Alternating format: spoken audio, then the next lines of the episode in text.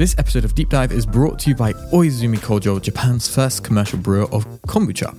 They've just launched their new online store where you can buy kombucha ship, bottled kombucha that's delivered straight to your door. Kombucha is a type of fermented sparkling tea, and Oizumi Kojo makes theirs using all natural, domestically produced ingredients with carefully selected organic tea leaves from Nagata Chayan in Kyoto. It's fizzy, fruity, refreshing, and delicious. They sent me a box of all the different flavors they have. Shiso is my favorite so far, but the yuzu is also fantastic. Kombucha ship comes in four flavors. There's the classic original, the yuzu made with yuzu citrus from Tokushima, shiso made with shiso leaves from Miyazaki, and kuwa, which is made with mulberry leaves. Kombucha ship comes in sets of 12. You can order 12 bottles of any one flavor or get the assorted set, which comes with three bottles of each of the four flavors. One set of 12 bottles is 7,200 yen before tax. Mm-hmm. Kombucha Ship is available to buy online now at www.kombuchaship.shop. Visit the website and find your favorite flavor today. Please note that delivery is limited to Japan. For more information, visit www.kombuchaship.shop. That's www.kombuchaship.shop. A link is in the episode notes.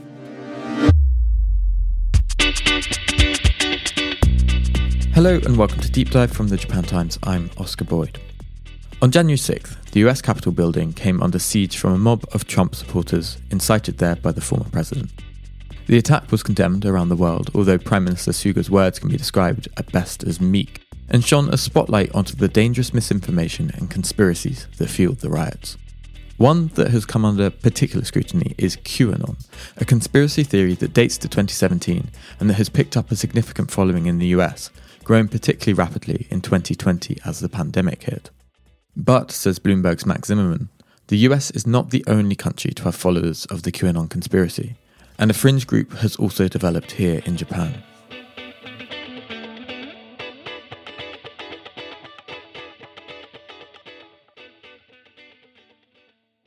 Max Zimmerman, welcome to Deep Dive. Thanks so much for having me. So, at the end of November, you wrote an article looking at the presence of QAnon here in Japan. And I'd like to spend the majority of this episode talking about that. But before we do, and before we focus on the Japan specific strain of QAnon, could you give us a short summary of what QAnon is in general? Yeah, QAnon centers on an unsubstantiated belief that former President Donald Trump is uh, battling to save the world from a cabal of pedophiles and other actors, which include Democrats, celebrities. Chrissy Teigen has been one that they've particularly gone after, and other, you know, quote unquote deep state agents. The main figure of this movement, I guess, is a anonymous poster called Q, and Q is supposed to be a government insider, at least he's he's alleged to be, but no one knows who he or she or you know what, whatever this this shadowy character can be.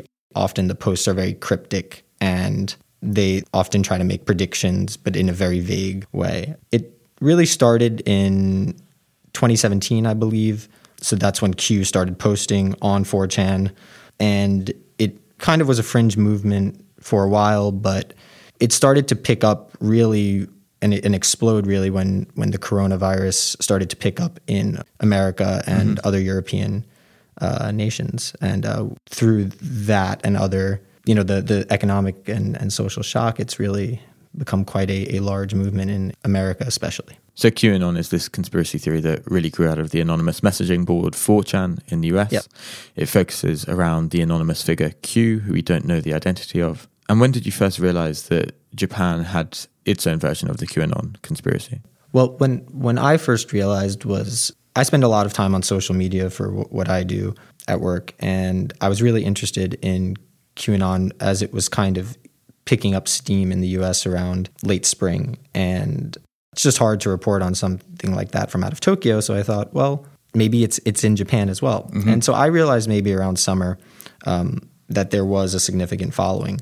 When it actually came to Japan was much earlier than that. Um, it was actually here as early as the beginning of 2019.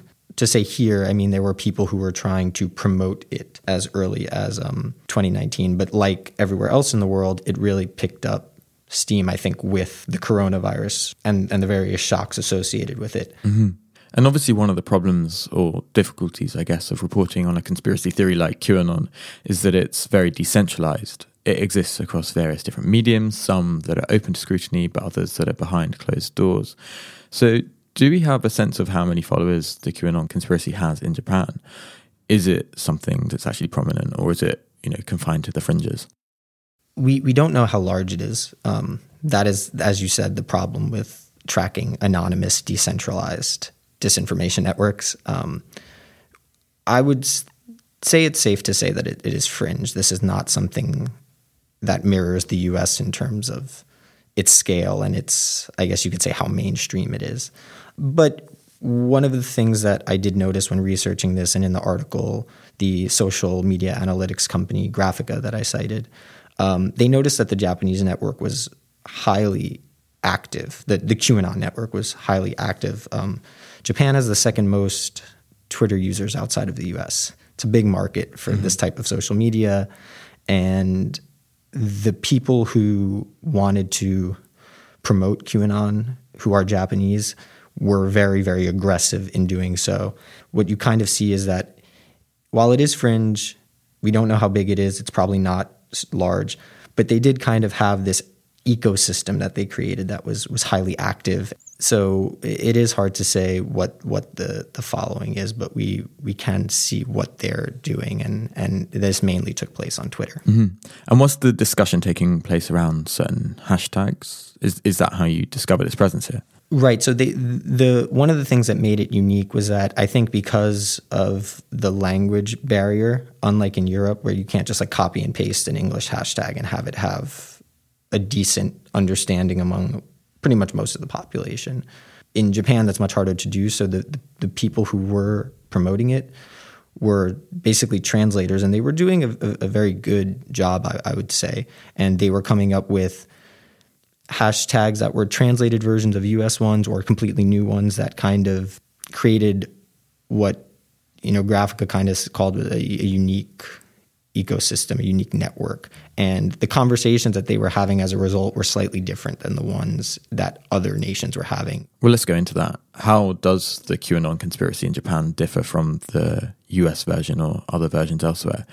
Is it the same core beliefs with a few different ideas attached, or has it gone in a completely different direction? Um, no, it, it's basically the same as the the conspiracy theory that originated in the U.S it's expressed a little bit differently. For example, I think the thing that will stick out most to anyone who watches these accounts is, at least early on, especially, is the reverence for Michael Flynn, who was Trump's uh, U.S. national security advisor for 24 days, I think it was. And he's deeply embedded in the movement, even in the U.S. It's not like he's a fringe character in the U.S., mm-hmm. but he really plays a huge role in kind of the lore of Japanese QAnon. One of the most popular hashtags and kind of what they stylize themselves here is is, uh, is Q Army Japan Flynn. We can get into why later because there's an interesting history about um, him. But he, you know, he popularized the term digital soldiers, and he's very deeply involved in the QAnon movement.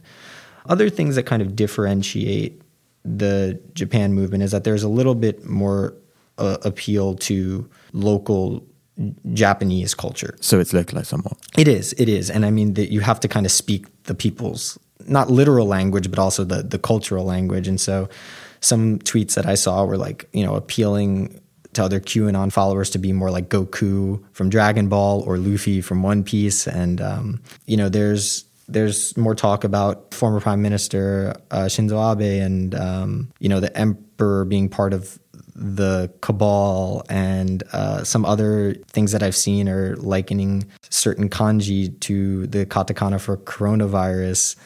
And you know, you these things would not show up any. They're they're developed here, mm-hmm. and I think I'm that sure Abe and the Emperor delighted to be dragged into right, the, yeah, into the conspiracy. Um, it, it is an interesting point, though, to note that you know they are in in the conspiracy and they're not part of the savior side of things, even though Abe was aligned very closely with Trump. And so, if neither the Emperor or former Prime Minister Shinzo Abe are idolized by the QAnon supporters, are there any Japanese politicians or mainstream figures who are thought to be on the kind of savior side of the QAnon conspiracy, not part of the cabal, but the more Donald Trumpian figure who's supposed to lead us all to this brilliant new world order? This was a this is a good question, and it's something that I, I also asked and, and, and researched. It doesn't appear to me that anyone is anyone fits that Donald Trump role. The only figure in the world who we really see mimic that is um, uh, Bolsonaro in Brazil, mm-hmm. possibly because he's not just aligned himself with Trump, but he's mirrored his presidency off of Trump's. Whereas Abe, for example, tried to be an ally, but was certainly not mimicking him and um, not going nearly as far. So I, I would say that that um, you know if even the emperor is part of the cabal, it, it, it's unlikely that other Japanese politicians are kind of revered as a savior figure. And there's no elected politicians who've tried to grab QAnon by the horns and encouraged it to generate support for their own campaigns, you know, as we've seen with politicians in the US, Trump included. No, not as far as I know. Um, I think that is part of what you know has kept it a fringe movement. I, I, would say that still most Japanese people might really not even know what QAnon is. So I think that's good to, to keep in mind that while it while it's here, it's it's definitely not mainstream.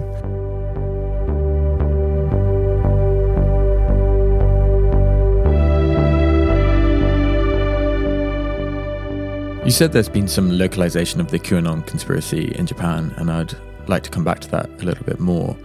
Does the QAnon variant here also build on existing conspiracies that were present in Japan before QAnon came along? I think, like all nations, Japan has to deal with conspiracy, misinformation, radical thought. Japan also has a recent history of cults which are, I guess, they're kind of like a close cousin to conspiracy theories. And uh, I think the, the most famous of which is Aum Shinrikyo, which, mm-hmm. you know, in 1995 perpetrated the sarin gas attacks in the Tokyo metro. And then, although this isn't a conspiracy theory, I would say the other thing that QAnon does build upon is actually Japanese message board culture. So, 4chan, it's a US website created by uh, Christopher Poole, but it was inspired by a Japanese website called, uh, to use the English name, 2chan, and um, it's an anonymous message board that is also that you know that really was popular, a popular form of internet social media here. Th- those are the kind of two things that I would say have allowed it to not take root, but you know th- those are the precedents mm-hmm. in Japan.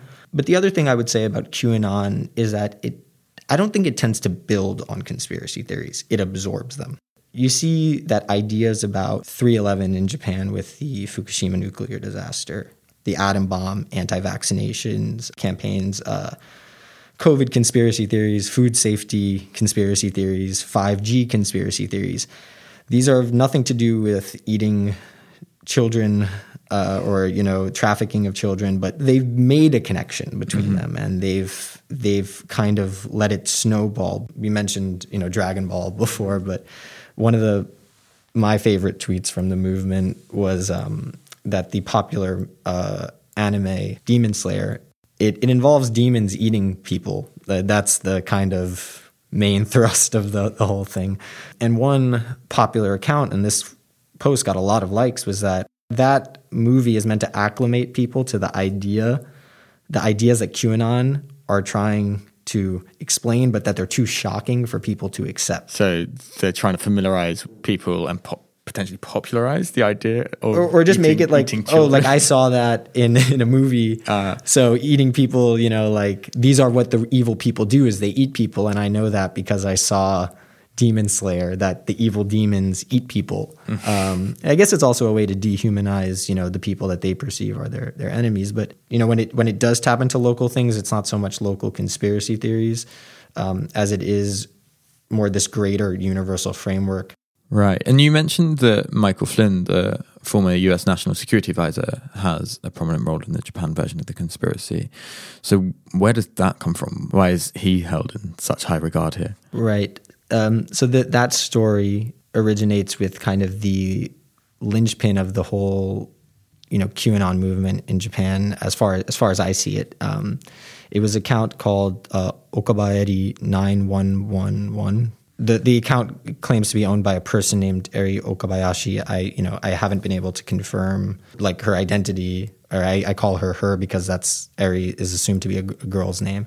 But you know, I don't know the identity of this person, although we have talked. And it, it originates really with her, and she's also kind of the person who, as far as I can tell, really brought QAnon to Japan.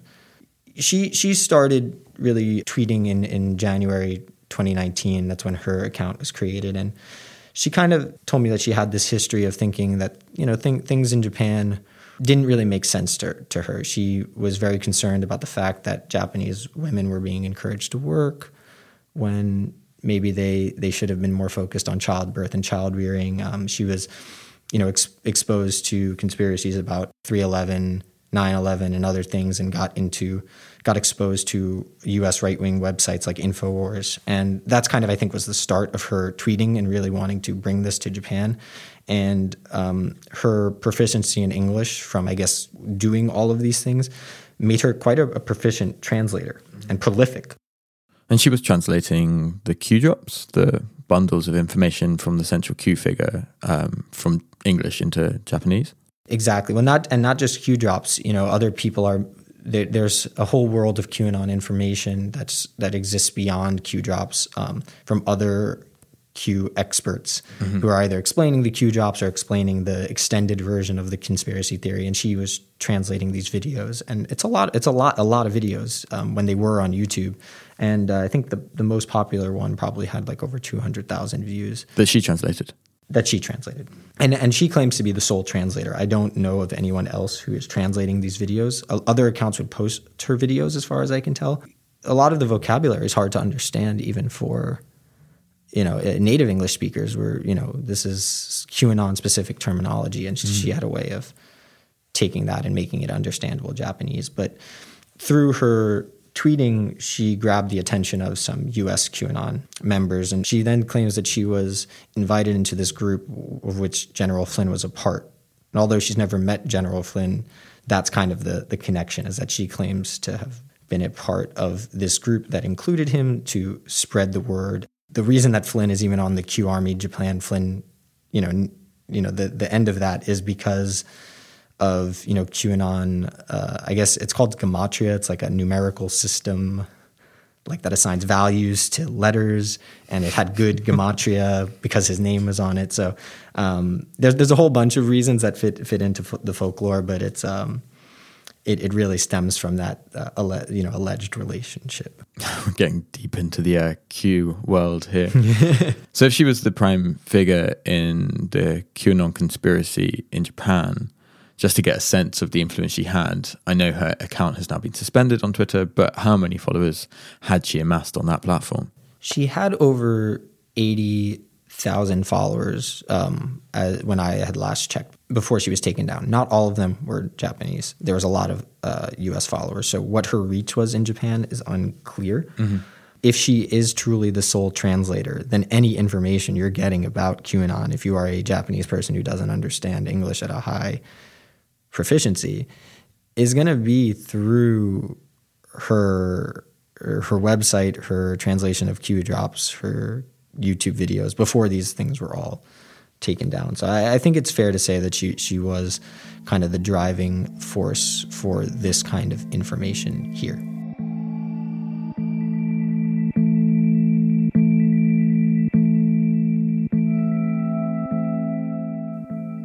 On January 6th, we witnessed the insurrection at the US Capitol by a large group of Trump supporters.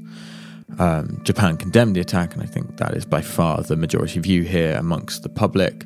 But we have seen a number of pro Trump Stop the Steal rallies in Japan, both here in Tokyo and also in Osaka, before and after the January 6th attacks.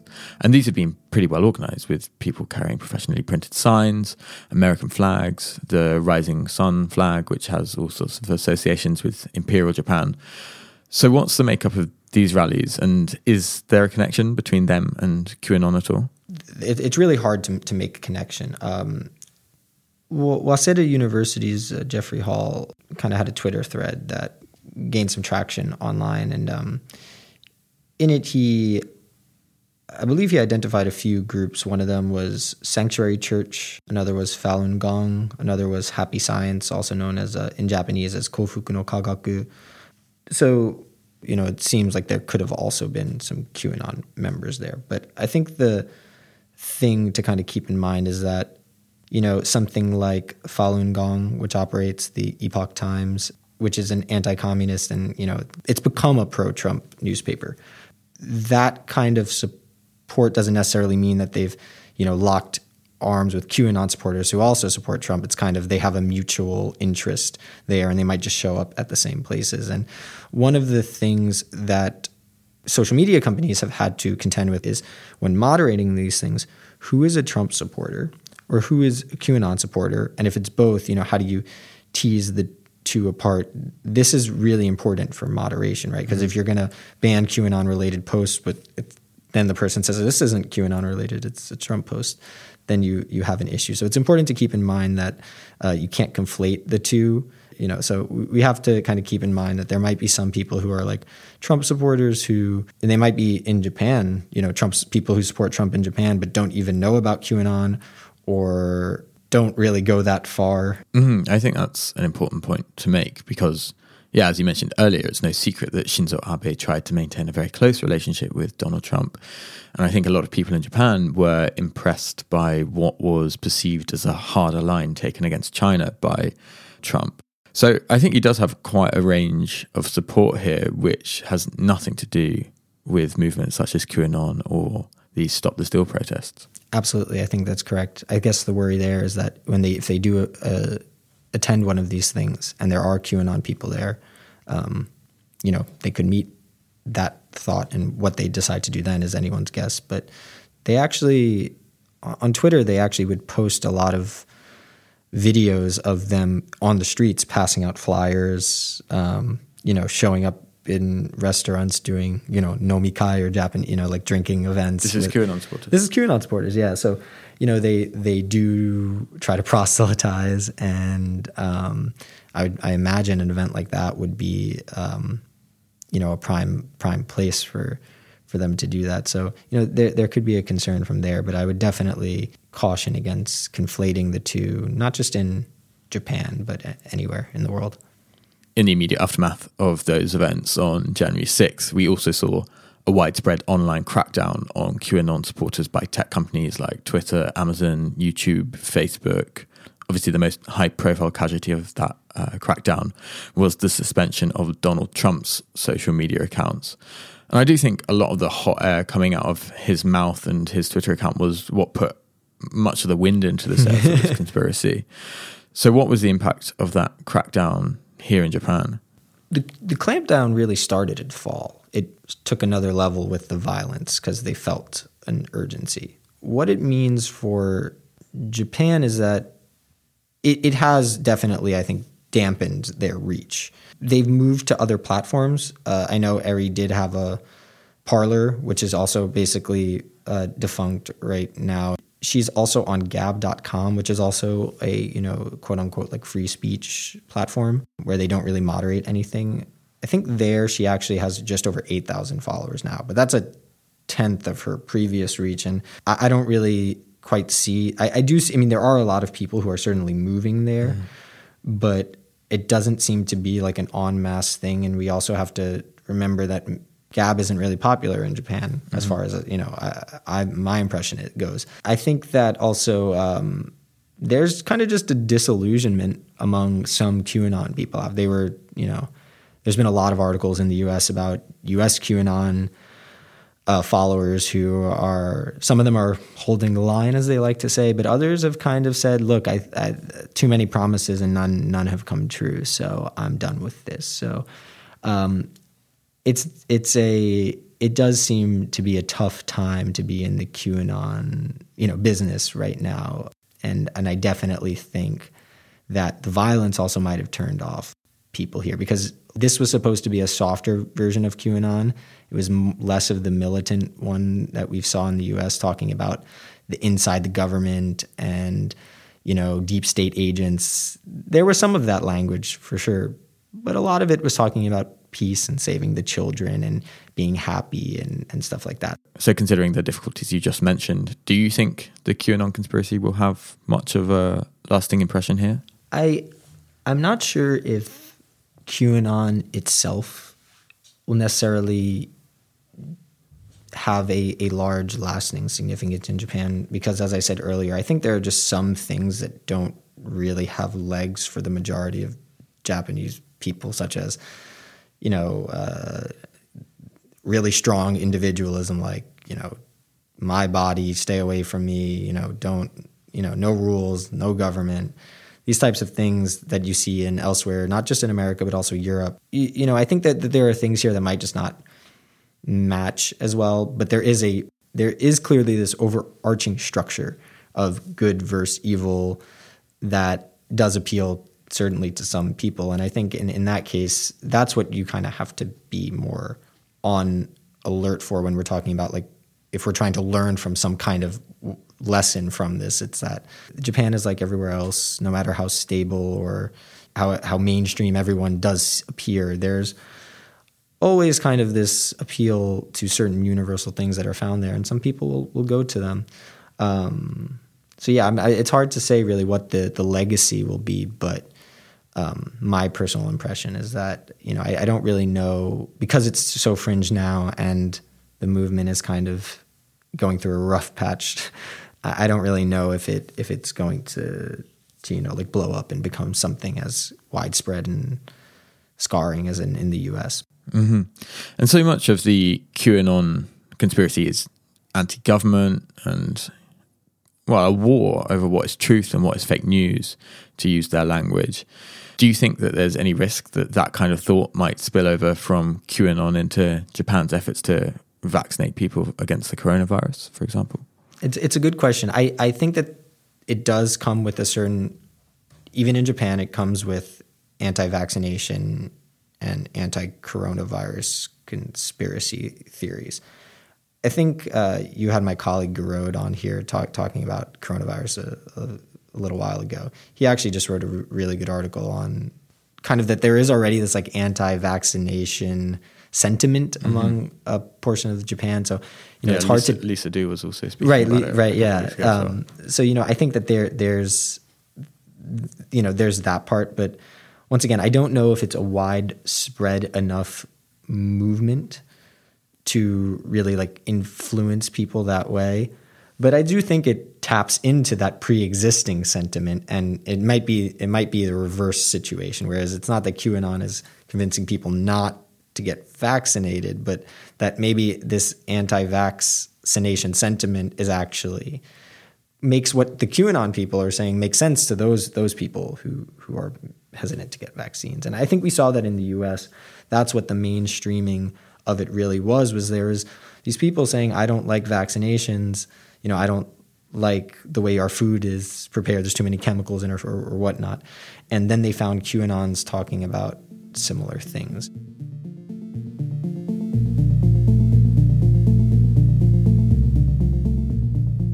To try and wrap up our conversation, I'd like to come back to something you mentioned earlier this link between QAnon and 4chan and the Japanese messaging board 2chan that originally inspired 4chan. Do you feel like QAnon is an example of the legacy of 2chan coming full circle back to Japan to haunt it in a way? Yeah, I, I felt that that was kind of the poetry of the story is that 2chan comes out of Japanese anonymous message board culture and you know this guy in the US Christopher Poole kind of he liked that culture. He wanted to bring it to the US he wanted you know to, I think I think he said he wanted to talk about just like anime with with other people but in like an anon- this like anonymous fashion. Mm-hmm. and uh, it, it, it took off and and um, you know Q kind of found found a home there because it is anonymous and he could reach a lot he or she I guess you know could reach a lot of people and I think that does mimic some of the stuff we saw with the, you know, the online right wing, you know, in Japan that has also gone on platforms like 2chan and, you know, expressed anti-Korean, anti-Chinese sentiment and a host of other issues. And so the narratives really parallel each other. And so to kind of see QAnon blow up on 4chan and then be re imported back through a US social platform is kind of, you know, it, it is kind of an interesting thing. It says something about our world, how technology really has shrunk the world and, and made it very small, and how ideas and cultures can kind of be I don't know if recycled is the word, but you know, it, it can come full circle like this and come back in a form you you didn't expect it to. So yeah, it, it, the the reverse importation of QAnon, I think, is kind of a or of anonymous, you know, a, thing that developed on an anonymous message board inspired by Japan is, I think, there is some kind of poetry there. Well, Max Zimmerman, thank you very much. Thanks so much for having me. Max Zimmerman's article on QAnon in Japan is linked in the show notes, along with other interesting articles on QAnon and its presence here. There was some really interesting reporting by Nevin Thompson at Global Voices that also looks more closely at the Stop the Steal marches in Japan. That's it for this week's episode. Thanks for joining me, and thanks to this week's sponsors, Oizumi Kojo. Please check them out if you like kombucha. Until next time, as always, podskare sama.